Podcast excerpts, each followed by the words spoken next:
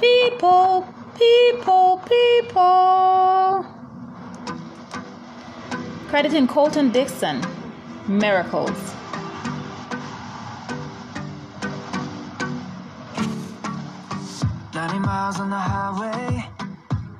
Hope you're all doing just grand today. Happy July 4th. Welcome back to Knowing the Creator with your host, Vashti G. We are miracles today.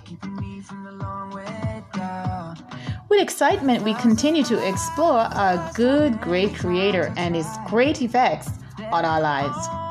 Is there any miracle persons out there?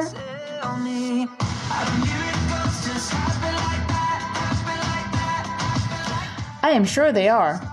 You know, as we spoke about situations arising out of our generations, we reflected on storing up blessings and not curses in our spiritual bank for our future generations. Just add in that we are miracles. We all have some junk in our past generation, and we many times turn these junk into treasures with the good help of our great Creator, God Almighty, by our sides. Please give yourselves a pat on each shoulder. Think for a moment. What's the most terrible thing you could be doing right now? Look back to see how far the good God has brought us.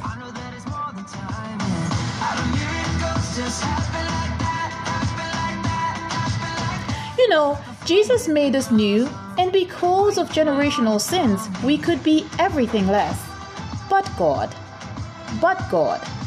Thanks be to God, who raised us from the dust and put us to walk in high places. Habakkuk 3, verse 19 says, The Lord is my strength. He has made my feet like the feet of a deer, and He makes me walk on high places. Amen.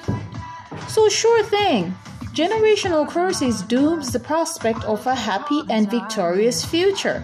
However, God's miracles are sure and available for us who so desperately want to change the course of a doomed future with the help of the living God. We are miracles, amen?